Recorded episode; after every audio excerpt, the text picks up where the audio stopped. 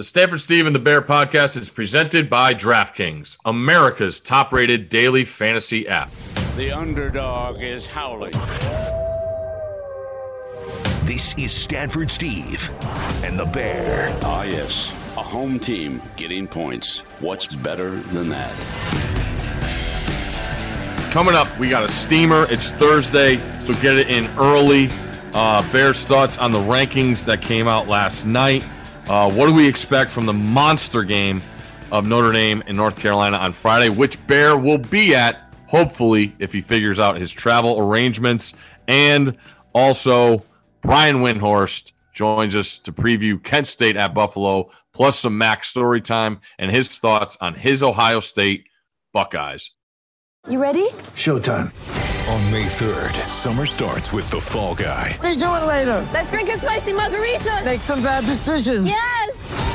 Audiences are falling in love with the most entertaining film of the year. Fall Guy. Fall Guy. Fall Guy. That's what the poster said. See Ryan Gosling and Emily Blunt in the movie critics say exists to make you happy. Trying to make it out? Nope. Because I don't either. It's not what I'm into right now. What are you into? Talking. Yeah. The Fall Guy. Only in theaters May 3rd. Rated PG-13. And how does a 25-year-old two-time MVP Giannis Antetokounmpo get drafted 15th overall in a weak draft class? Adrian Wojnarowski investigates the twists and turns that led to a franchise and league-altering selection in 2013. A three-part series that tells the unique story, including interviews with individuals close to the process, as well as a one-on-one sit-down with Giannis himself. Check out the Woj Pod special, The Giannis Draft, wherever you find your podcast. We're back. It's amazing. Holiday week, Bear, our schedule.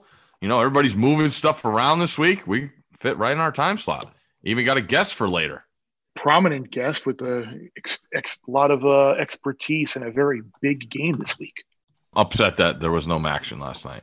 I was disappointed too. Like Thanksgiving week is like perfect for MAC action. You can just get the games out of the way early. That way the entire weekend is free. Yeah. All right. Well, we had a good week last week. I only had 4 of the 5 games I gave out get canceled or postponed, whenever you want to look at it. So I ended up going 0-1, and you dominated the board. If you took out the totals that I liked, you would have been perfect. I mean, remind me, like, as soon as I start to say, yeah, I kind of like a total, just cut me off and say, no, you don't. Okay. All 3 sides have actually played one, and the 2 totals were never in it. Okay. Well, we're moving on. We got ball Thursday, Friday, Saturday, and I think Sunday, right? No, Sunday's canceled, right? Wasn't that supposed to be I thought they Utah, rescheduled Arizona, for Sunday. Wasn't that supposed to be Utah, Arizona State on Sunday? Yeah. That got canceled? I don't think anything else has been moved to Sunday. Oh, we got Tuesday morning action, though. Western Kentucky is going to go to Charlotte and play at 10:30 in the morning. Mm-hmm. Sure right. Are. And we have Turkey Day action. The first game on the board on Thursday, Colorado State at Air Force. And it's a... And then in a big-time steamer condo pick that you can bet your condo on. Steamer red hot. Well, did we get a text second quarter of that winner? Oklahoma? It was early. Second quarter, if not late first. Yeah, so someone was feeling his oats. He was feeling good about himself. The old OU assistant in the rivalry game, getting pumping his chest a little bit. As he should. Oklahoma was a winner. He is now 2 wins on the year, 1 loss. And this week it is Air Force.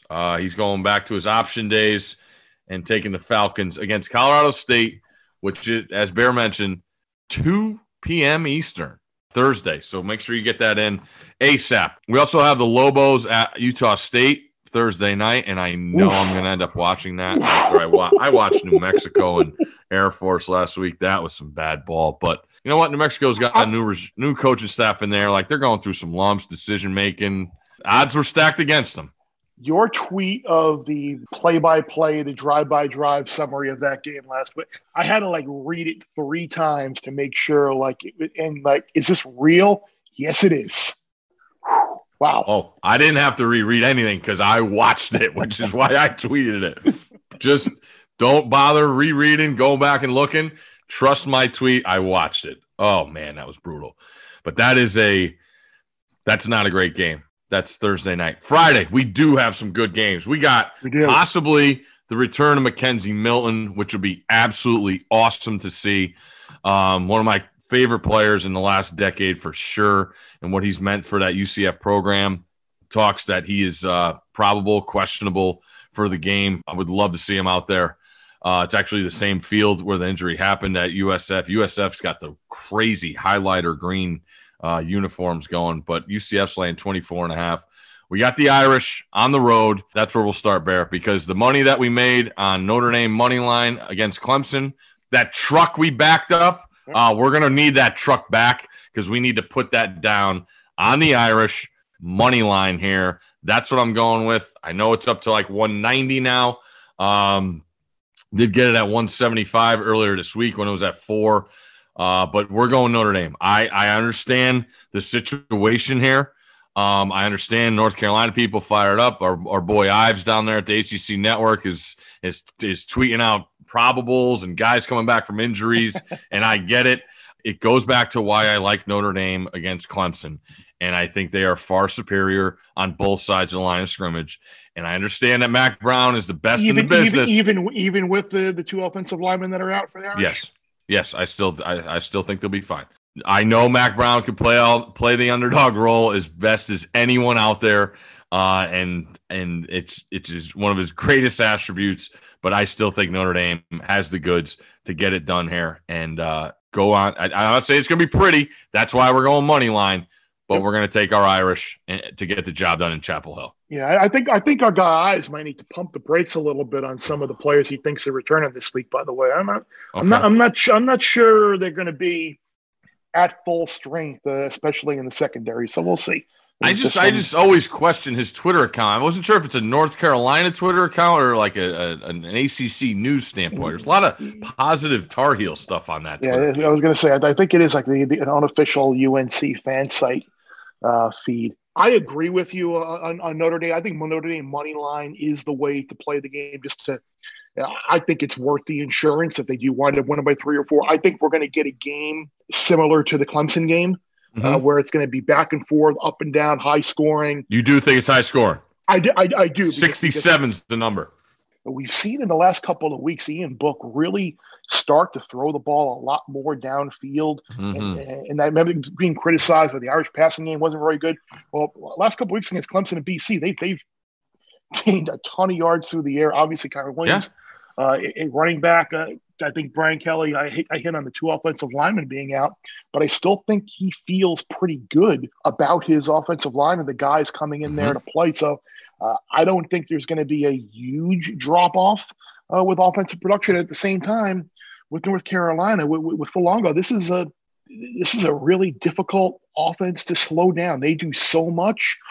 They get away with some linemen downfield that doesn't get called in the ACC very, very much. You got two great running backs and Javonte Williams and Michael Carter. You got Howell throwing it around at all times. I think this is going to be a really close, entertaining, fun game. We've done this before. Like, people talk about Notre Dame and overrated and why are they favored?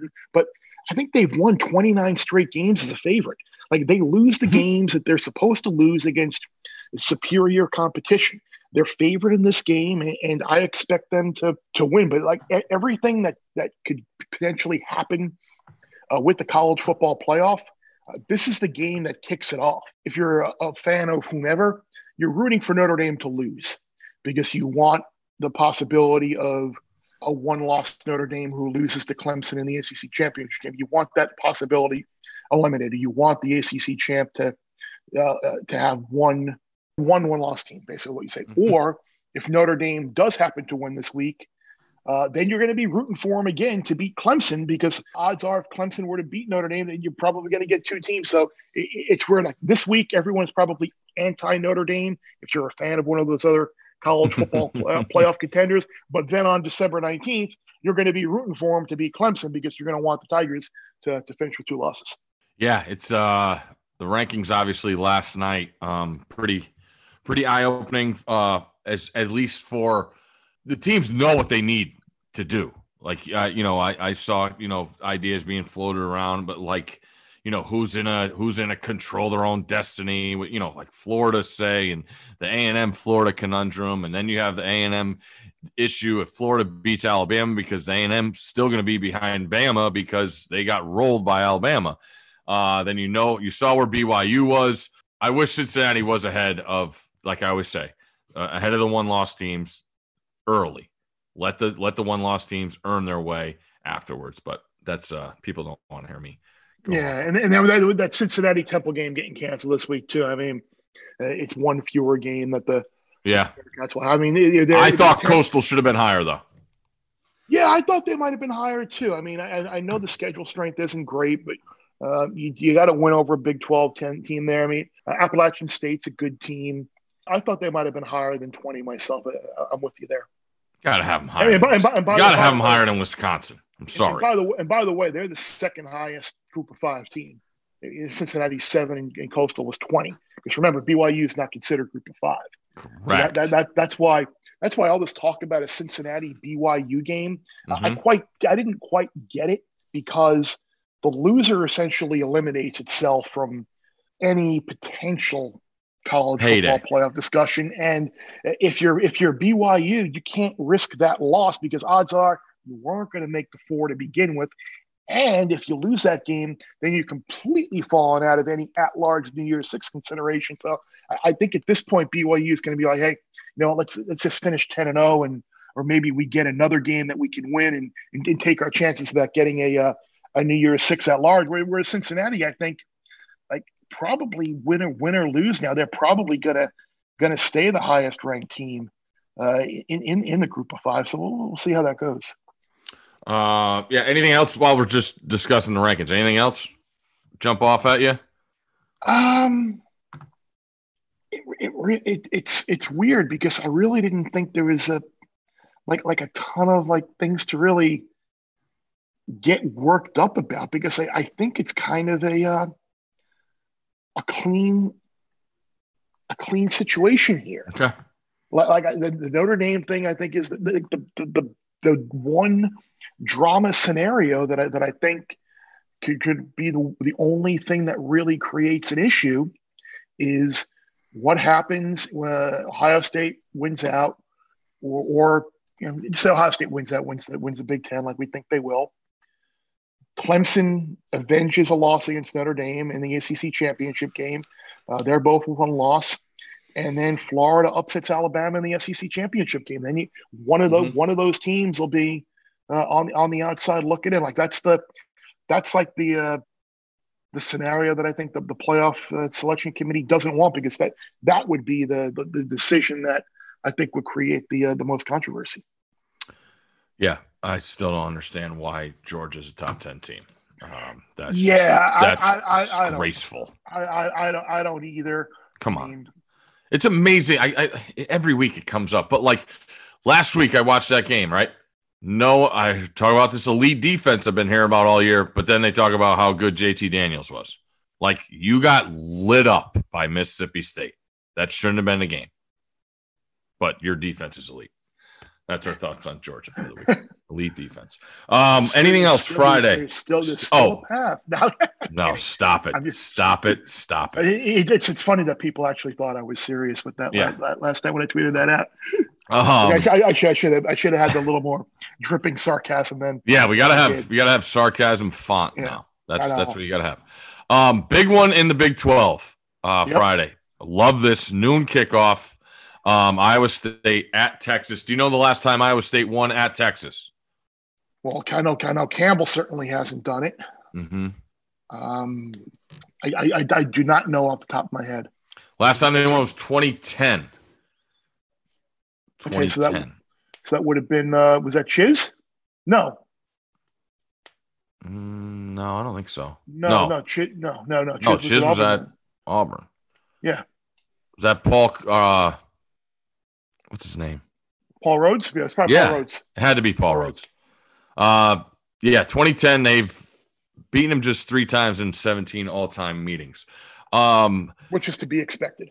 Exactly. And now Iowa State's I was going to say, Iowa State's going to close favorite in this game, aren't they? You think so?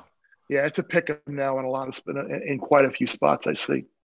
I was looking at the over under of 57, and I know it's just you can't take it. But if there was if I had to play a side, I would probably take the under in this game. Just knowing the defenses have played, I thought, pretty well. I know Texas played in that crazy Oklahoma State game where they, if you look at it, they were just, I mean, turnovers played a ton of in that game. There wasn't long sustained drives in that game. It was just fortunate field possession. So I think Texas has actually done a pretty good job playing defense. And, Iowa State's going to, play their system D and keep everything in front of them. So this is a really, really interesting game because I think they're both two good football teams. And Texas has, I think, more to prove here. But we know how Iowa State hasn't won a conference title since 1913. Is that the number? 1912. Sorry. I know you have that one embedded in your head. But your clones. You picked them to win the Big 12. And it would be an early birthday present for Matt Camp. Happy birthday, Matt Campbell! Sunday is his birthday, so maybe on Friday. I discovered that going through the game notes last night that his birthday is November 29th. So maybe he'll get an early birthday present. But you think there's more to prove for Texas? See, I kind of think there's more to prove for Iowa State here because I think this is the type of game that they need to win in order to kind of justify people's expectations of them and Matt Campbell for all of the credit and the love and respect that Matt Campbell gets as a head coach. And I'm certainly flying first class on Jimmy's jet there to drop a basketball reference with Jimmy Dykes and the tournament hierarchy. But like he's got to win a game like this. These toss-up type games where they're a small underdog or whatever, where people thought, okay, this is their chance to. Yeah, they don't remember a couple of years ago they went down to Austin and fell behind and kind of got back in the game a little bit, but couldn't get the win. Like the Oklahoma win was one thing on your home field this year. That comeback was huge, but this is something completely. They win Saturday. They're in the Big 12 championship game, and that's a lot of pressure. And so we'll see that. I think Iowa State's defense is really good if that linebacking core and back seven can kind of shadow Sam and shut him down. I'll give them a chance, but we'll see. We'll see how the Texas defense does against Breece Hall because there hasn't been a team that shut down Breece Hall all year. Yeah, that's a great point. Chris Ash, the new DC at Texas, obviously formerly a DC at Wisconsin, took over the head job at Rutgers, and now he's here with Herman.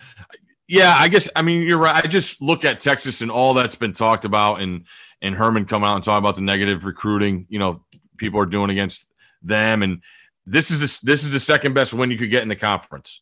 And that's why I think they still have something to prove. But you know what? If Texas wins this game, they're still not going to get any credit for winning this game because people just bring up the loss to Oklahoma. So you are right on that one. Other stuff Friday. Corn Fest. Do they have a trophy or do they just play for more corn? Nebraska and Iowa. I think they just play for more corn. A lot of corn. What happened in Lincoln last week? They lost to Lovey. Wow. I like that over in that game too, and I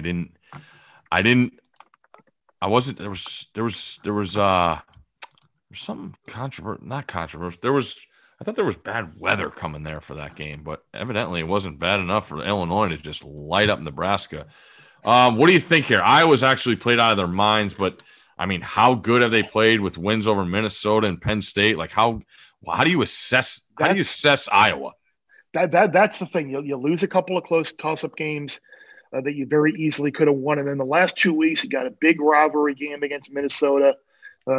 Clearly no love lost at the end of the game with Francis post-game comments. And then last week, you go to Penn State, and obviously Ferentz is always invested in that game, and you just blow Penn State out and you win by 3 touchdowns. It's Now you've got to come back again in another rivalry type situation where, look, as bad as Nebraska has looked, this is still a team that was right in the game with Northwestern, a couple of red zone turnovers, the Ohio State game throw out. And then last week, you just like you're still a 16-point favorite in that game or whatever they were. Now you're going from being a 16-point favorite to like a 13 and a half point dog in a game against a team where the last couple of years have been close one possession games. Like, can Iowa get up and maintain that level for a third straight week? It seems like a buy low opportunity here for Nebraska. Like this line, I think you're probably getting an additional 6 points or so just because of the last level of the results that we saw last week with how good Iowa was against a Penn State team that, unfortunately, I think they might have topped out. We'll find out this weekend, but and then Nebraska turned the ball over a million times and losing to Illinois. So I'm going to take Nebraska plus 13.5 just because I think that line is a little bit inflated and a little bit of an overreaction after last week. You'll buy that to 14, right? Yes. Okay. Yeah, all right. Just want to make sure. Yeah. Very good. That's interesting to me. I said 5 straight. It's just funny to me. Whenever we have George Kittle on the show, he just he could think less of Nebraska. It's, Iowa people are very classy and I should say classy, very nice, outgoing, but man, they do not like Nebraska. Like they just, no, it is not nice. Between Nebraska and Iowa State, there's the venom comes out when you potentially start talking about Nebraska and Iowa State. That's good. That's good. We like that. That's why we love the sport. Absolutely. And another enormous game that I'm going to give out on Friday. I mean, this one's huge. UMass Liberty. Liberty. Minus 38, over-under is 56.5.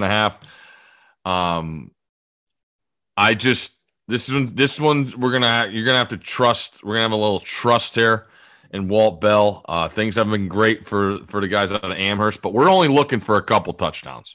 And Liberty, we need to get back on track. I think I saw Malik Harris has 5 picks on the season. He threw 4 last week against NC State. Yep. So I think Liberty gets that thing cranked back up. We're going to need 50 or 48 from Liberty, and then maybe 14, 17 from UMass. We're going to go over 56.5 Liberty UMass. Well, UMass was only able to drop a deuce last week. Easy in Boca. That was a surprising. I thought FAU might be able to score a few more points in that game too. Though that was maybe the UMass defense is for real. Let's hope not this week. Let's hope not. All right. And then Saturday, full slate. I was writing down, the spreads and circling games and stuff like that just for talking points. There's a lot more still scheduled than I thought there would be, if that's any positive thoughts. You'll be in Morgantown.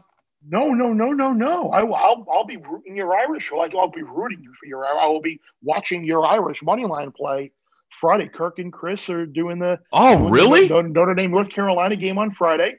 And then afterwards, we're gonna head to Tuscaloosa for game day on Saturday morning, and then I'll be home at 8:00 Saturday. Oh, I buried the lead. Yes, you did. So when are you traveling? We got to get the travel. People want to know the travel. 6 a.m. Friday morning. Hartford to Raleigh. Hartford, Atlanta, and then a little layover in Atlanta. I don't like that. No. I got to stay true to Delta. Oh boy, that could cause problems. No. We're good. Put plenty of time. Land Raleigh-Durham at 11:08. Rental car. I'm not even going to go to the hotel because I need to be in the truck to watch Iowa State, Texas. So I'm going to go right from Raleigh-Durham Airport to site, stay in the truck, watch the game. We'll have a game day conference call going on as well at the same time. And then post-game to Tuscaloosa, probably right to the room. What do you guys take the train from Chapel Hill to Tuscaloosa? Yes, Amtrak, yes. Yeah, the train, yes. Yes, the train. Yeah, the Amtrak train. Yep, exactly. Yeah, exactly. And then you're gonna like this though on the back end on Saturday. People actually get a kick out of this too. So, but yeah, I had a decision to make on the flight home. It was either like leave Birmingham at a certain like 2:00 to like connect and get home at like 11:30, or I could have taken my time and driven to Atlanta, mm-hmm. get like a 5:00 flight to be home at 8:00. So I'm just going to take my time, drive about the 2 hours and 45 minutes from Tuscaloosa to Atlanta, and take that 5:00 nonstop home. Oh, just tell Bobby to drive you. No, Bobby's not around this year. Bobby's playing it safe and with the virus issues, and Curtis will be in Chapel Hill, so that it's fine. It'll be nice. It'll be a nice leisurely drive. I'll listen to ESPN radio. I'll listen to ESPN radio game day on Saturday there, and it's very easy. That drive, I've done that drive. It's super easy. Right up the highway. Right up 59. Yeah. All good. It's easy. Very good. All right, so wow, I did not realize we get the A team for Chapel Hill. God, I was thinking about it. Obviously, I talked about it plenty of times before, but if I didn't go to Stanford, I was going to go to North Carolina. Mack Brown was the coach there. They had it cranked up. Vonnie Holiday, all those teams that they just couldn't beat Florida State. They did everything. I still think they were a top 5 program then. They just couldn't beat Florida State. Oh, they were. And it's just then we ended up playing there my sophomore year. An incredible game. I think Dre Bly blocked a punt against us. I mean, the place was incredible. That's when they redid Keenan Stadium. Like it's as good as like I know it's a basketball school, but man, when it's cranked up and I just think about Friday. It's a 3:30 kick. Like the sun will be down, for the second half. The lights will be on. Just an awesome day in Chapel Hill for that game. I can't wait. I just wish there were fans there, but it's going to be a good one. Mac will have his guys ready. Pumped for that. You'll be there for Friday. It's interesting. I mean, the thing is, not to really. You just jinxed me. Oh boy! I swear to whatever. I literally just got an email. Pop in my email right now. Delta flight 1557 Atlanta to Raleigh-Durham has been canceled. On Friday, November 27th, you're gonna have to fly tomorrow night. No, I'm not flying tomorrow night. I can promise you. There, you can fly to Atlanta tomorrow night and then drive to Chapel Hill. Am I gonna have to take that other airline that goes right into Raleigh now? Yes, I'm telling you, do it. Do it. You got to do it. Suck it up. You are the. How did this happen? This is like someone is listening to try and make my life more complicated than it needs to be. Oh, that's terrible. Sorry, buddy. But maybe that's a good omen for the weekend. Maybe you're seeing things in the future, so maybe you're. Maybe your picks will be right. Okay. Well. First ever flight cancellation. We've lost Bear now for the rest of the podcast. Yeah, that's what I'm saying. I'm going through my notes. How do I ring them back? I'm like devastated right now. Now my weekend was all set, planned, easy, relaxing. Just laid it out. Now I got to email Dawn. Actually, I bet you Dawn is going to get the Dawn and takes one of our assistants who is the handles all of our schedules and helps with travel when we get issues, and I guarantee you she's going to send me a text or an email here within the next few minutes. Your flight's canceled. I rebooked you on blah, blah, blah. Very good. Speaking of flights, Pitt's going to Clemson this week, and they're getting 25. Over-under's 55. How many points is Clemson going to score this week? 90. Seriously, likely final home game for Trevor Lawrence and Travis Etienne. I don't think we need to go into detail about how upset Dabo Swinney was last week with the postponement / cancellation of that game. I think he probably saw that as an opportunity for his quarterback to put up some big numbers and maybe get back into the Heisman race. Mm-hmm. So I it's interesting. I think in a sense, like just to like circle back on the Heisman, it might be an opportunity where it kind of works out better for Trevor if they do play that game on the 12th. Yeah. Because you get an opportunity to put up a massive number late in the year in your final regular season game, which they will. They'll score every possession, because he will. And then you get a chance to play Notre Dame in the ACC championship game. So, like, that sequence of games might work out better. So we'll see. Pitt, obviously, the last time they went there was the big upset. But I can't see Pitt really hanging around this one. It might be an over-type game. We've seen you've talked about Kenny Pickett and how he's had, like, rotating coordinators. Mm-hmm. It's interesting because, like, he has played really well in recent weeks. He put up a huge number against Virginia Tech last week, had a great game, and he's actually had a very, very good season. So I think that Clemson defense obviously has given up some plays, but I see you failed at your attempt right there. I said I kind of like the over, and you didn't stop me. But 55 seems like if Clemson's going to score 42. That's what I'm saying. You're good at the math. What's the team total going to be? It's 25 point spread. 55 is over under. So it's 40 to 14. Wow. Like Clemson's not good for 42 and Pitt's not good for 14. Oh, well, I had circled. I wanted to see what your thoughts were because I had, that's what I had as circled as the over. I just thought I'm doing that math and I'm like, how many points is Clemson going to get me? Cause I'm not counting on Pitt. Same thing. And my two overs that I like, Liberty and Clemson this week, I need a lot from them because I'm not expecting a lot from the underdogs in the game. We should mention Nick Saban has tested positive. The alert just came over for the Iron Bowl. So, you know, status, he said he has, what is it, Travis? Mild symptoms. Mild symptoms is the right word to use there. I haven't seen any fluctuation with the spread in that one yet. That's set for, I would imagine, 3:30 CBS, right? Yeah, 3:30 CBS Saturday. Yeah. So that's something to keep your eye on. If Coach can't, I remember last time he said it would be Sark if he wasn't able to coach, right? Yeah, it'll still be Sark. Yeah. So it's 24.5, it's 62.5. What do you think of Auburn? I'm not feeling it. I like Alabama here. Okay. A lot. But by the way, I've been I can't let you go anymore.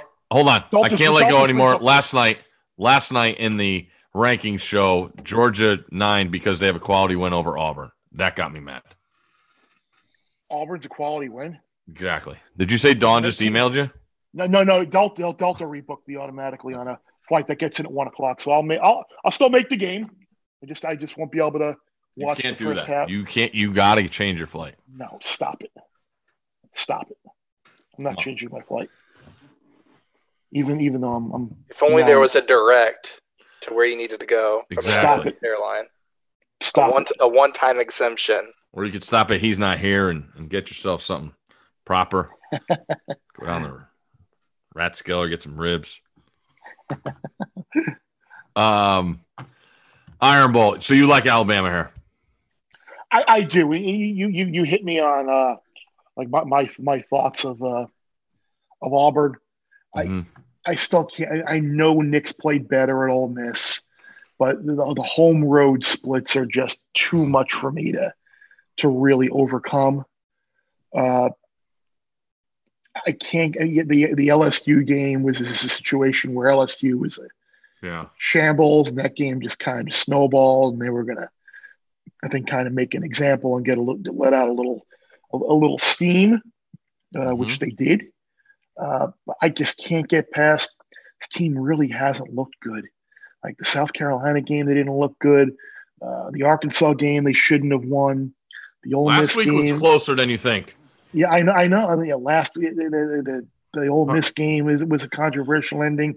Kentucky, they didn't play great. Like when Alabama is a big favorite and supposed to beat Auburn, mm-hmm. they absolutely crushed them. There's no debate. There's no it's a blowout. Good point. And there's been no drop off offensively since losing Jalen Waddle. They still the team, the offense is just operating super high efficiency. I know Kentucky's offense is abysmal to begin with, but defensively they're playing. But like, I don't know, man. I don't think the game's close on Saturday. Okay. The two games that I like head and shoulders above everything else this week. I mentioned Nebraska plus the 13.5, and I'm laying the 24.5 with Alabama. Love it. I think you should tease it too. Here's a would you rather. No, seriously. If you can get a 10-point teaser, the 3-team 10-point tease that down to 14.5. Those. I think I took 7 of those last Saturday. How'd you do? 7-3. I took 10 of them. 7-3. I won 7. So I was going to say, so that's profit. That's good. Yep. Here you go. Would you rather? This might be the best would you rather ever. Would you rather take Penn State +2 or Michigan -2? Michigan. I'm not even going to pause. There was no hesitation. Michigan. I don't know if how much is left in Penn State's tank. They don't have a running back. Quarterback situations. It is what it is. How many points is Penn State going to score? Well, I think they can score a lot. I think they'll score 21? Because I don't think – yeah, I think they can. Because I don't think Michigan's defense is any good. That's why I was looking at this over. As long as it's under 60, I think I'm going to play the over. It's 58.5. Michigan at least showed some competence offensively. I loved what I saw with McNamara. Loved what I saw. And I know it was an overtime situation. They still shouldn't have beat Rutgers, but – No. But I have that. Anyone who played Rutgers live on the money line, laying 181 right before they were about to go up 14-0, probably it was a little disappointed with the outcome of that game. But I probably am in that boat, so I might have had a live even more. But we'll move on to this week. How does Purdue respond after that loss? You talk about getting screwed. Oh, unbelievably. That's what I'm sorry. Like people, like that's what happens when we're doing shows like Thursday. Last Thursday, we basically did bad beats for the Tulsa game. And then Friday we were off. And then, we had it obviously marked, but we wanted to do the other stuff for bad beats. And that's why it felt bad that Purdue didn't even make it to bad beats. That was brutal. Brutal. Total. I still can't believe Rondale Moore played. I know. Here I was. I was kind of having fun at everyone's at my own expense for thinking he might play against her. And then he's out there. But we heard it's unbelievable because we had heard the rumors leading up to the game that the quarterback was going to be out, but we didn't hear any further information really about. We didn't hear anything about Minnesota. Like it just I don't know. And that's why it's like. If you would fade coronavirus steam this year, you'd be doing great because as soon as Minnesota's got 20 guys out, everyone's on Purdue, and then you probably should have won because it was just an awful call. But it seems like everybody's every time you go against a team that's got a bunch of guys out because of the virus, then I was like Indiana last week too. Indiana had like 15 guys who were on the list, and you go down the list, but none of them were really contributors. So it does take a little bit of digging, but I felt good for PJ Fleck, by the way, for getting that team to compete.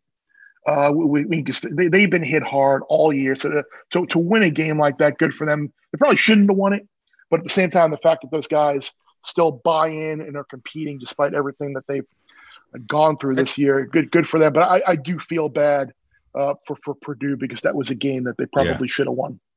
Great to see Moore back playing, man. God, is he a difference maker? And to your point there, Michigan, like Michigan to me also, like great job getting off the deck. Who's in the locker room getting people fired up down 14-0 the Rutgers? Yeah. You know, like that's a great job. Great job by them. That's the ultimate tap out situation. 14-0 against where you're 1-3 or you're about to be 1-4. You're going to lose to Rutgers. And do we got Ohio State coming up? We already lost. We're good. Thanks. But they'll get good for them to, and maybe this is kind of like the point in the season that you talked about last year where they were against Wisconsin early in the year where just everything was so lost, and then they kind of got it turned around a little bit. So it'll be interesting. They're running out of time. That's the only problem. Yeah, and you're not going to beat Ohio State, but if they can win this week, they can win the other game, and that's salvage a little something from the year. A thought on the Pac-12 and then a thought on the MAC. Colorado plus 12.5. It's down to 12.5 because it is. Yeah, it's. I thought about looking at them plus 13.5 because we know USC as a double-digit favorite is not the strongest play. I mean, we saw it against Arizona. We saw it against Arizona State with 3-11-1. Since 2017 ATS as a double-digit favorite, and 5 of them have been by 4 points or fewer. So this is not a spot that SC typically plays well. You've heard rumblings about contact tracing and some guys being out. We don't know who. So it's kind of like take your handicapping lives in your own hands. We still really don't know what. Like, is Colorado good? Like. I don't know, but I'm just really, really happy for them, man, because, I mean, you get a coaching change that late, and then you can't, you know, meet or work out with your team. Like the space that they have, if you go back and look at their timeline and just what Darrell has had to do, I mean, much maligned name, like people are like, who, you know, and good for him to get things right. And, hey, you just want an opportunity here. And they got that, and nobody thinks they can win again. The problem I have is – SC, I've watched them every week. They're 3-0, haven't played well, and now I start to think, do they have that extra gear? You know, like, is this it?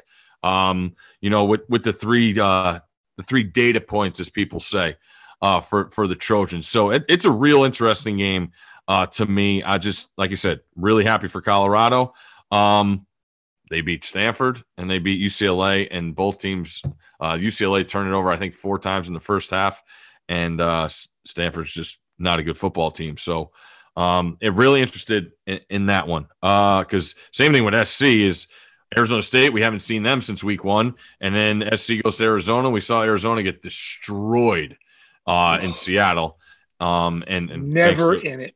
Yeah, never. Like a miraculous fourth quarter to make that even look close. And it's not even close. And then Utah, like you saw Utah. That's not a Kyle Whittingham team last week, just how sloppy they were. But that's their first game of the year. Yeah, it's brutal. So that's a really interesting game in the South. And then the MAC. If you had one pick in the MAC, who's your MACtion lock of the week? Yeah, getting back to the Pac-12, before we get to the MAC, I'm curious to see what happens with UCLA this week. Because that was a game they honestly they should have won. Yep. They deserve to win. The pick six before half, and then I'm sure Chip was kind of distraught and crushed the way they lost that game. Like, they were in it, and we'll see if Griffin does play quarterback. Maybe he's the future of that team. And now you've got what might be a dead team walking in Arizona coming to the Rose Bowl. Like, it's an opportunity for them to kind of put a bad taste out of their mouth. No doubt. So I'm curious to see that. If I had to play a game in the MAC, let's Eastern Michigan had a rare lane of boys last week, and I kind of heard about. Like, I heard like they had some issues on the defensive line with some guys being out, and they were really worried about their ability to. Yeah, you gotta hit up your MAC insider. I know, and then and then that proved fortuitous. I'm probably gonna, I haven't gotten any Eastern Michigan Ypsilanti intel yet. I'll have to hit my source up after we're done taping, and I'll release that on the 1-900 number that I'll have up later this afternoon. I'm literally going through the rotation right now because I have no idea what else is going on. Well, I know this. I know Northern Illinois is terrible. And that 20.5, wow, big numbers. Bowling Green, 24.5. Yeah. Miami of Ohio, 14. That's mine. 14.5 at Akron, Miami of Ohio. Yeah, Miami of Ohio's. They got to give it to them. Toledo, 9.5 against Ball State. That seems like too many. That's a lot. Seems like too many. I'll take Ball State plus the 9.5 against Toledo. All right, I don't feel like laying 3-4 touchdowns in those games. So give me Ball State. I'm taking Miami of Ohio, just because of this, because I think Akron's going to hold everything back and not show anything from the playbook because of that big one next week. December 5th. There we go. Now we go. Let's get go. I am so fired up for the Zips next week, baby. We're looking for a game day location. So that's right. We have to see where we wind up next Saturday. Can you imagine?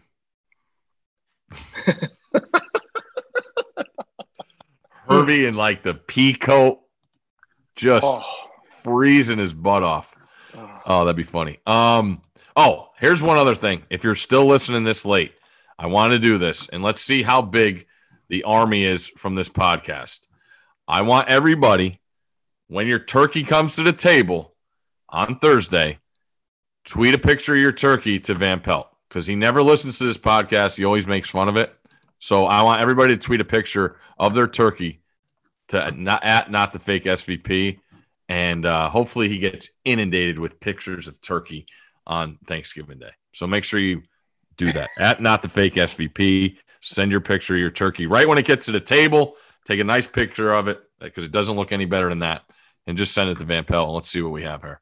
I appreciate him not listening to the pod, by the way. That's That's supportive of you. What's the name of it? And this and that. You guys got your names on it. It's like he's reading off the card every. If only his producer would get him to watch it a little more. Steve, you got to nudge him a little harder. There's no nudging. Are you kidding me? No. There's nudging. No. Yeah. You and the bear. You got a pod. You pick some players. Yeah. It's the same. Unemotional, just like, okay, I got to read it and promote it because you're here, but I couldn't care less about it. That's not a very nice way to treat a gentleman like you who's been so instrumental in his success. Oh yeah, sure. He'll be sending out winners though down from the beach in the Keys. Look out for winners. He's 4-2 last week, red hot. And, I do want to mention one of our favorite people I've ever met on the road, Ruffin, has passed away down in Baton Rouge, my favorite restaurant I've ever been to in traveling the country for game day, Ruffino's in Baton Rouge. But sad news this morning is Ruffin's passed away, and one of the all-time good guys, man. You want a good time, and you talk about Baton Rouge being my favorite place to go, and he was always around and made sure everybody had everything and always – had a handout, what do you need? Anything you needed. Well, when you're down there, he was such a good guy, and I'm sad to see Ruffin go. I know you've been there. Yeah. And I was going to say, he treated us like royalty, but he wasn't just like treating us like royalty because of like who we are and ESPN and game day, you're in day. He treated everyone like royalty. He was such a good, just a good guy. The stories he had, and he just kind of, you'd go in on a Thursday night and you'd have your dinner, be popping in and out, and by the way, whomever is here now, come on in. You just wanted to come in and say hi, hang out, talk for about 20 minutes, share some stories, and let you go do your thing. And someone else, are you guys okay? When I got that message a little while ago, that kind of set my spirits down some up, knowing that. You're never gonna get a chance to see him or talk to him and just share some good time with someone who made our lives in Baton Rouge so much more enjoyable and pleasurable. So God bless Ruffin. Absolutely.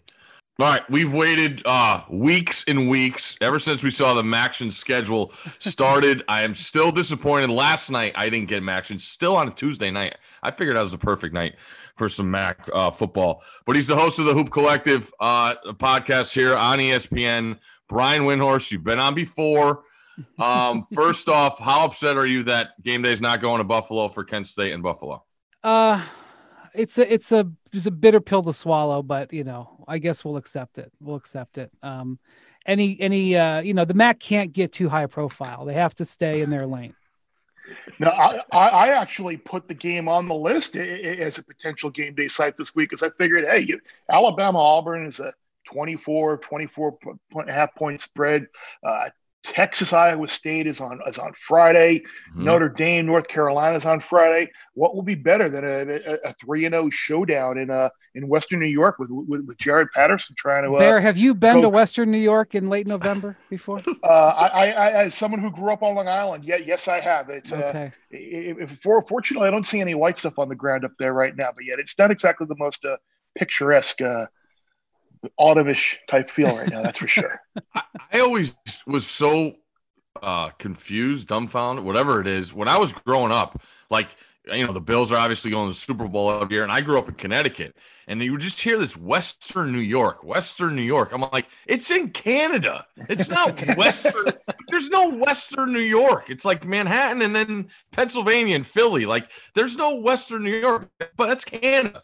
But anyway, I got scolded for that a couple of years ago, and I was talking about, as I said, I grew up on Long Island, so like I refer to everything as like upstate, because everything is upstate New York from Long Island. I got yelled at, no, Buffalo's not upstate; it's Western New York. I'm like, okay, all right, it's upstate. The embarrassing thing is that Buffalo a few years ago, like they rebranded, mm-hmm. and they put across their chests in giant font, New York. Yep, they did. The University of New York, and then in very small underneath, at Buffalo.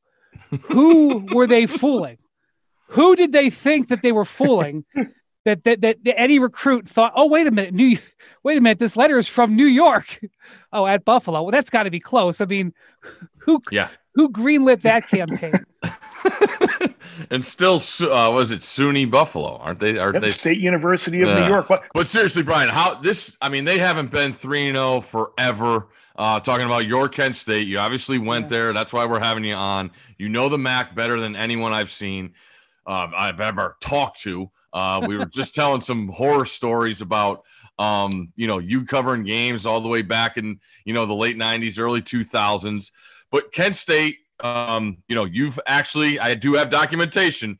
You've asked where the Dustin Crum Heisman campaign is going, and we want to get some more votes. But just seeing this, 3-0 Kent State, we all know that what's happened in 2020. But, like, playing in a big game in the MAC, like, how big is that for them? Well, so Kent has won 7 consecutive games dating back to last year. And it started, by the way, they got their first ever bowl win at the Frisco mm-hmm. Bowl last year. It started with this incredible comeback against Buffalo. They were 3-6. And they were, I know they scored 3 straight touchdowns. I don't remember what the score was, but there was an onside kick and they blocked a punt and they scored 3 touchdowns in the last 7 minutes against Buffalo, who was heavily favored. And they have not lost since then. It was a transitional moment for their program at this time. And so here they are now, a year or whatever later, and they're back in this game. And now they're playing, whoever wins this game probably is winning the MAC East and have a chance. Kent's never won the MAC. They played in the MAC championship game one time. They've never won it. So the opportunity to go play in it would be, just tremendous. And this quarterback that they have, Dustin Crum. Now, there have been 3 quarterbacks that have been any repute at Kent State in the last 20 years. The first one was Josh Cribbs, mm-hmm. who Love him. Was an athlete quarterback. Had 1,000 yards rushing, 1,000 yards. Went on to be a great kick returner in the NFL. The second great quarterback of the Kent State last 20 years was a guy named Julian Edelman, who again was more of an athlete quarterback. They had a really great athlete. They threw him out there and said, play quarterback. Imagine that. It's like elementary school. Yeah. Now we have Dustin Crum, who over the last 2 years has 29 touchdown passes and 3 interceptions. which, you know, he's very efficient. This last game, now granted, they played Akron last week. We're not talking about high-quality opponent. He went 17 of 17 passing in the first half. In that game, Kent State went 11 of 11 on third down conversions. I've never heard of that in any level of football. No. And it was a highly contested road game, you don't just walk into, Infosys and Stadium Bear and go 11 of 11 on third downs. So, I mean, he's a real player. This kid does, he's 6'3". He can run the ball. I don't know about whether he's an NFL prospect. I mean, he's got good size. But like this Kent State job, it's like, here's all I need to tell you about Kent State football. They have an indoor facility that's basically falling down, but that indoor facility had AstroTurf. I'm talking about the old AstroTurf, the carpet. Okay. Yep.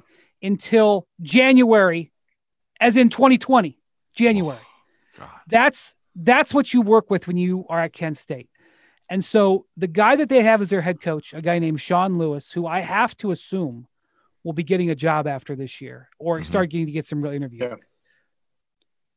He's 34. He's the youngest coach in Division I. He was 31 when he got the job, and he was the co-offensive coordinator at Syracuse, who was 4-8.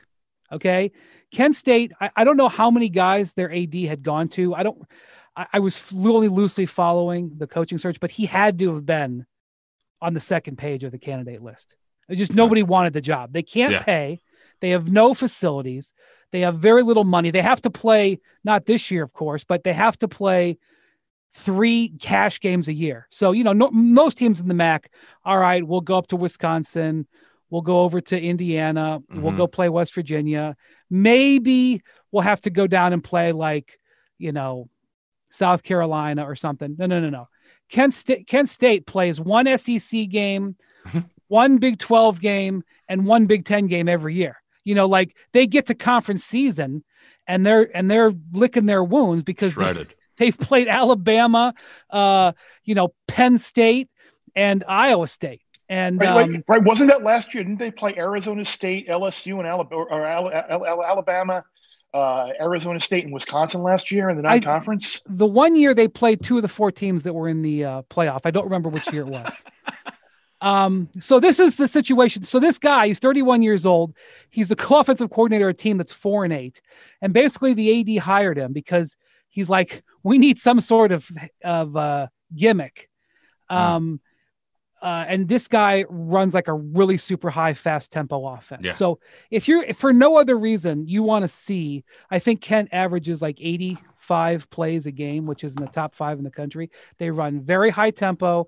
They're not throwing the ball 50 yards downfield. It's a lot of dink and dunk, but they're fun to watch and they've won 7 games in a row and they average 50 points a game because, they're playing MAC defenses. They haven't had to play, against Mississippi State this year or anything like that. So it's a very entertaining game. And this is a game, the Buffalo completely went down their leg last year, one of their most disappointing losses. So, it's, there's some skin in the game here. Before we started, you have to tell this story again. We were quizzing Bear on how many stadiums he's been to in the MAC. And you mentioned Ohio Stadium. Can you tell the people the deal there? Just 2005, you think you were covering the game? You just have to understand MAC football stadiums. You just have to understand, first off, the MAC covers in a very big swath of the country. It's not like the Big 12, but you can play literally in the Appalachian Hills and the Great Plains in the same division. So, you go to Bowling Green. I know Bear's been there. Dwight Perry Stadium. Yep. The wind. Oh. It's this open plain. The wind. Don't ever be a kicker at Bowling Green because the wind and the stadium orientation is north-south, and the wind always comes from the west. So you don't even have this week. No chance. At least we get half the. No, it's crosswind. 360 days a year. Yeah, right. It's right by the highway in that open field. It's just right on the. There's no hope. Okay. Well, Ohio Stadium, Peden Stadium, is in the Appalachian Hills. Essentially, it's beautiful, But like even Ohio, which is a well-funded by MAC standards, like when I haven't been there in a decade, but when I last went there, the coaches' offices were the press box. So when you were in the press box, you were in a coach's office. So I'm sitting there covering this game, and to my left is this guy's desk. On the wall is his family photos. And I can't say for sure, but I'm fairly certain I was in the, I think I was in the offensive coordinator's office. I think I was in Joe Burrow's father's office, because I remember he had Nebraska paraphernalia up on his wall, because he had come with Frank. He had come with Frank Solich. And so there were probably photos. I've got, you know, I've got my game notes and my roster card in front of me. And then I've got my, you know, my hot chocolate. And over here on my left was probably like Joe Burrow Pee Wee League photos. I remember there being like kid photos. Like this is where you are in the MAC. Yeah. I just like, was it like Santa Claus coming? Like, did he leave like a coffee, cookies, a hot dog for you? Like no one, people, you're assigned this office. We gotta get to Ohio State question while you're here. You're an enormous Ohio State football fan, historian, the whole nine. Rankings come out last night. Your thoughts? You've been concerned about the secondary since I talked to you since week one. That showed out last week. Moving forward, Buckeyes, your analysis. So Justin Fields faced Indiana, which Indiana we know blitzes a lot. They're the highest. I think they're the highest blitzing team in the Big Ten. They blitzed the hell out of him, and he had his worst game at Ohio State. And so I was very concerned about that, because it was like, now maybe not every team can blitz like that, but, and I mean, like their schedule left. I mean, you know, at Illinois, at Michigan State, at, you know, at Michigan at home. I mean, they should handle that, but like the blueprint is there. You blitz this guy. And you know, their running game isn't very good. They I don't know how they did, because their recruiting has been top three pretty consistently for the last 5 years. They didn't get running backs. So J.K. Dobbins, so they almost had too many running backs. And I mean, J.K. Dobbins, one of the most underrated players in college. J.K. Dobbins in my mind was every bit as good as Ezekiel Elliott. J.K. Dobbins was such a star. They didn't have a replacement for him. So the guy they have, Master Teague, is a power runner. And then they picked up a transfer from Oklahoma, but they have a hole at running back. And now they don't have a great running game that they can rely on. And so now when they need yards, they're having to run Fields more, and they're going to blitz them. So their receiving core is spectacular. They are going to put up points. Garrett Wilson is one of the best receivers Ohio State's had in the last 10, 15 years. Chris Olave. I mean, they're going to get open. Those guys are really, really good. They have they just got a five-star receiver commitment this week. I mean, their receiving situation is great, but I'm worried about Fields getting hurt, because they have no experience behind them. They have two freshmen behind them. I think one guy's had like 10 snaps. That's it. Because they feel like they have to play Fields, because they've had no games. So even when they're way up in these games, they're playing Fields. So I'm worried about Fields getting hurt. I'm worried about that they're going to blitz the hell out of him, and he just doesn't have the time to get up on. And then their defense, their linebacker, basically their back seven. Now their defensive line is okay, but the last few years they've had like multiple top three, you know, 3 years in a row, they've had top three picks anchoring their defensive line. They don't have that this year. So their defensive line isn't like able to put pressure on every play. And so I just think that over the last 3 years, this is the weakest Ohio State team. So I don't feel great about their chances, especially since they would have to win a third game this year. So, but I will say this, you guys know how I feel about Ryan Day. I think he's a spectacular coach. I think from a game day X and O standpoint, I think Ohio State upgraded when Urban left. He may not be the CEO that Urban is/was. But I have faith that he does make that team better. So he's got to roll up his sleeves, because there's some work that has to be done there.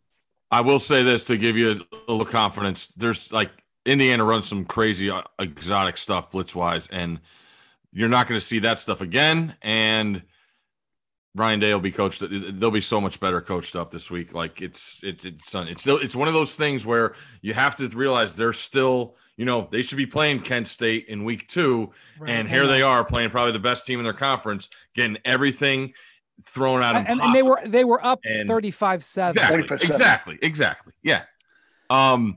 Barry, you got anything else for Brian? I was gonna say, and the good news is you get to face Don Brown's defense in a couple of weeks. I was getting there eventually. We are. I would say as he might be there. Fans, I mean, there's a tipping point. This was the same with Rich Rod.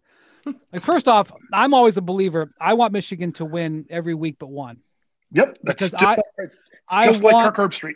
Yeah, I want that game to. First off, if you play Michigan and Michigan's 12-0 or 11-0, whatever it is, if you lose, it's not the end of the world. I mean, I don't ever want to lose, but when Michigan is very, very bad, that's no good because they're a sleeping giant. I don't want Harbaugh to leave.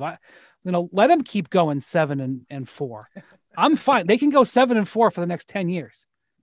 I don't want, 2-6 or whatever they're going to go this year. So Michigan's pipeline for decades has been getting Ohio kids.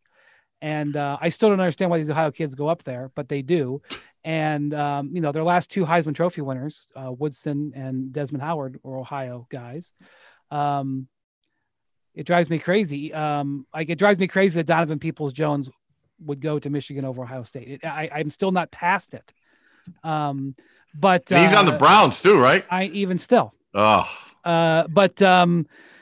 want. And so the other candidate is Luke Fickell, who would be the inverse of the game day coach from my experience that Ryan Day is, but he has Ohio recruiting ties. I want Michigan to come down. I don't want Michigan coming down into Ohio. Right now, Ohio State out recruits Texas in Texas and owns Ohio. And then they occasionally pull a kid from Florida or California. Yeah. Their big time quarterback recruit, CJ Stroud's from LA area. Oh, how about the other one, Ewers? They just got from Texas. That was amazing. Right. Well, yeah. They've done a great job out of Texas. So I think I was just looking in the last 6 years, Ohio State has pulled more 5-star athletes out of Texas than Texas has. They've gotten more than that. So that's their game plan, but it really is centered on winning Ohio. I mean, they even, Joe Burrow was Ohio, but whatever. But anyway, so I'm rooting for Michigan to win these next 2 games. I don't think it's going to make a difference, but that's the amazing thing. I'm so glad you mentioned that about Michigan and Ohio and the players. Having had their game a couple of weeks ago, like that was one of the things we talked about on our call and preparing for the game. Like, you look at Michigan's roster now, it's like Rhode Island, Massachusetts, Connecticut. Like, why are you you're Michigan? Why are you recruiting that area? They're not competing with anybody who's gonna want these guys from. I can't remember the kid's name, but I know that Harbaugh's taken a lot of heat because they had a 5-star kid who lived within sight of Michigan Stadium. Mm-hmm. And he left. I actually can understand that. I can understand a kid. There was a story, I think, and maybe I don't have it 100% right, but when he came to his house for the recruiting visit, he was still wearing his football cleats because he had practiced that day, and it offended the mother. Why would you wear your football cleats into my house? I don't have. Ohio State's lost kids from Columbus over the years because they don't really want to stay at home. I understand that, but. Mm-hmm. If you're a 4- and 5-star kid in Ohio, like, I don't want Michigan to even be an option. Ohio State lost a left tackle, probably going to be a first-round draft pick to Clemson, Jackson Carman. Mm-hmm. He's from Dayton. It was a devastating loss to Ohio State. But again, lose a kid to Clemson. Okay, I mean, what are you going to do? You can't lose those kids to Michigan. That's where it comes down. And right now, these Ohio kids, these 4- and 5-star kids out of Ohio, they're committing as juniors, and they're not even visiting Michigan. That needs to stay, because I'm just a huge believer in recruiting. Recruiting is everything. Now, each individual kid, you're not basing your entire future on one kid, even though sometimes it comes down to that. It's volume. I want to see 24 kids signed every year, and I want to see 19 4-stars, 1 3-star, and 4 5-stars, right?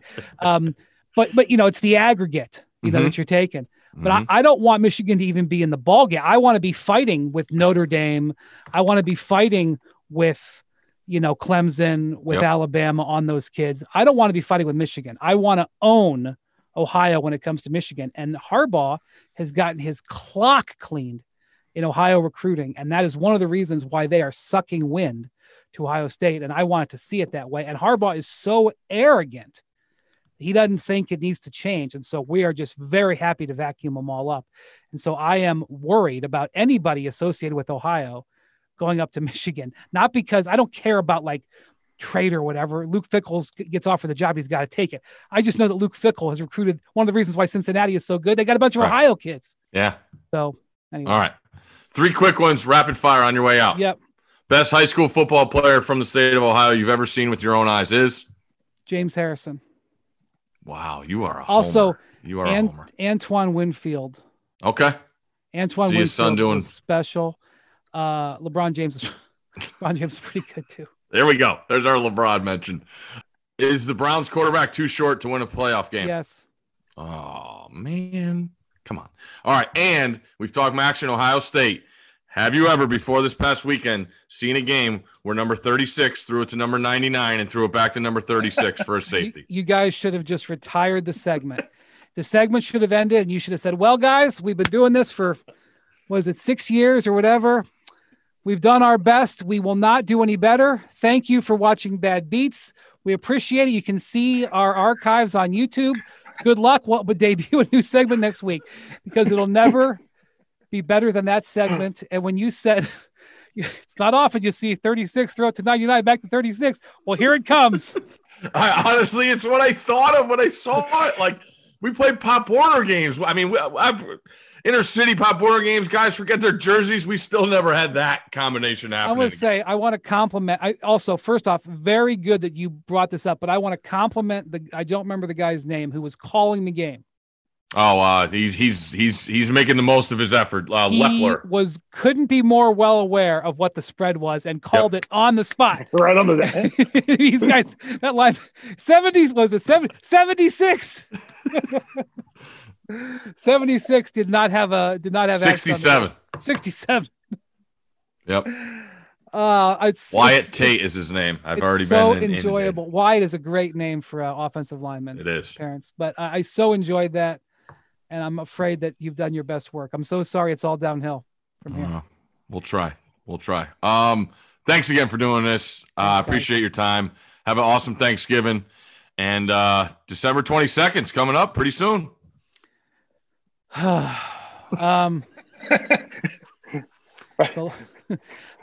This has been. And that's our NBA preview. Yeah, that's right. Normally, I take my Saturdays in the fall and I protect them. Nobody touches me on September Saturdays. I'm so behind on college football this year because I had to cover the freaking NBA playoffs and now the NBA free agency. So I the only big game I've really watched other than Ohio State games is Clemson and Notre Dame. I haven't had a chance to watch any of them. So all right, well, we got some good Friday ones for you. All right. Open up Friday. All right.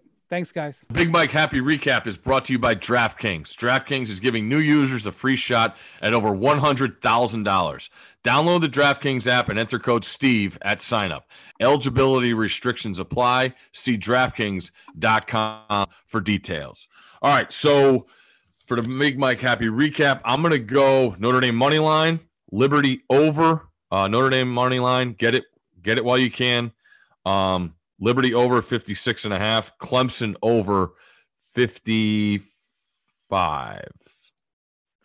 Give me.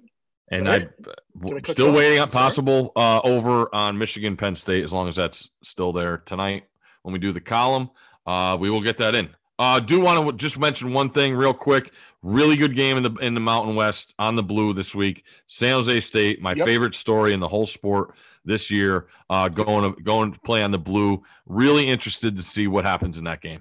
Have not been getting near the national recognition that they should be because of BYU's great season and because of Coastal Carolina's great season. But for San Jose State, a team that started the year had a bus 2 hours to go to practice, and I couldn't shower in their facility. I don't. This is a team that has had no tradition whatsoever to I think they're like 9-7 now in their last 16 games. And like the previous 3 years, I think they won like 7 games combined, and like 3 of them were against FCS teams. Mm-hmm. Like, it is an unbelievable job that Brent Brennan is doing. The Nick Starkle, former A&M quarterback, is there. And, yeah. The fact that San Jose State's 4-0 and in a big game in that conference against the conference powerhouse is a great story. So we recognize you, San Jose. We recognize you, Spartans. Yep. All right, and then you're going with you have circled right now. I am going with Nebraska plus the 13.5. Mm-hmm. I'm going with Alabama minus the 24.5. And if I can get Ball State up to 10, I'm going to go with Ball State against Toledo. I mean, I might still take them plus the 9.5. I'll wait and see, but two for sure are going to be on Nebraska and Alabama. Very good. That San Jose State at Boise game is 4 Eastern Saturday on Fox, so definitely check that out. It'll be an interesting. Not sure what's going to happen. That's why I'm saying it's interesting. Yep. All right. I think we got through the whole podcast, and we didn't have to mention the team that beat Wisconsin last week. So that's good. Bear, take us away. The less you bet, the more you lose when you win. 10 seconds on the clock. How many things can you name that are always growing? Your relationships, your skills, your customer base. How about businesses on Shopify? Shopify is the global commerce platform that helps you sell at every stage of your business. From the launch your online shop stage, to the first real-life store stage, all the way to the did we just hit a million orders stage, Shopify's there to help you grow. Sign up for a $1 per month trial period at shopify.com/network, all lowercase. Go to shopify.com/network now to grow your business, no matter what stage you're in. Shopify.com/network.